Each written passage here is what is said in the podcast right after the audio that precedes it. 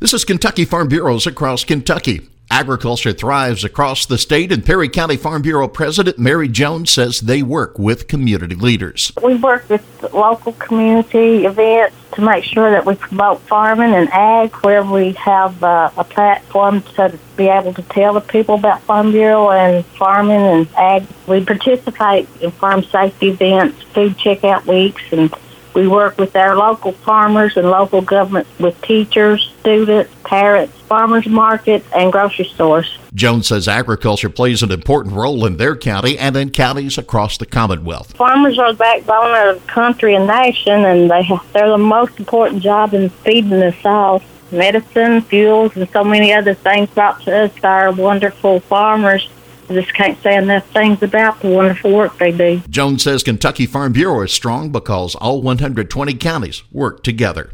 This is Across Kentucky.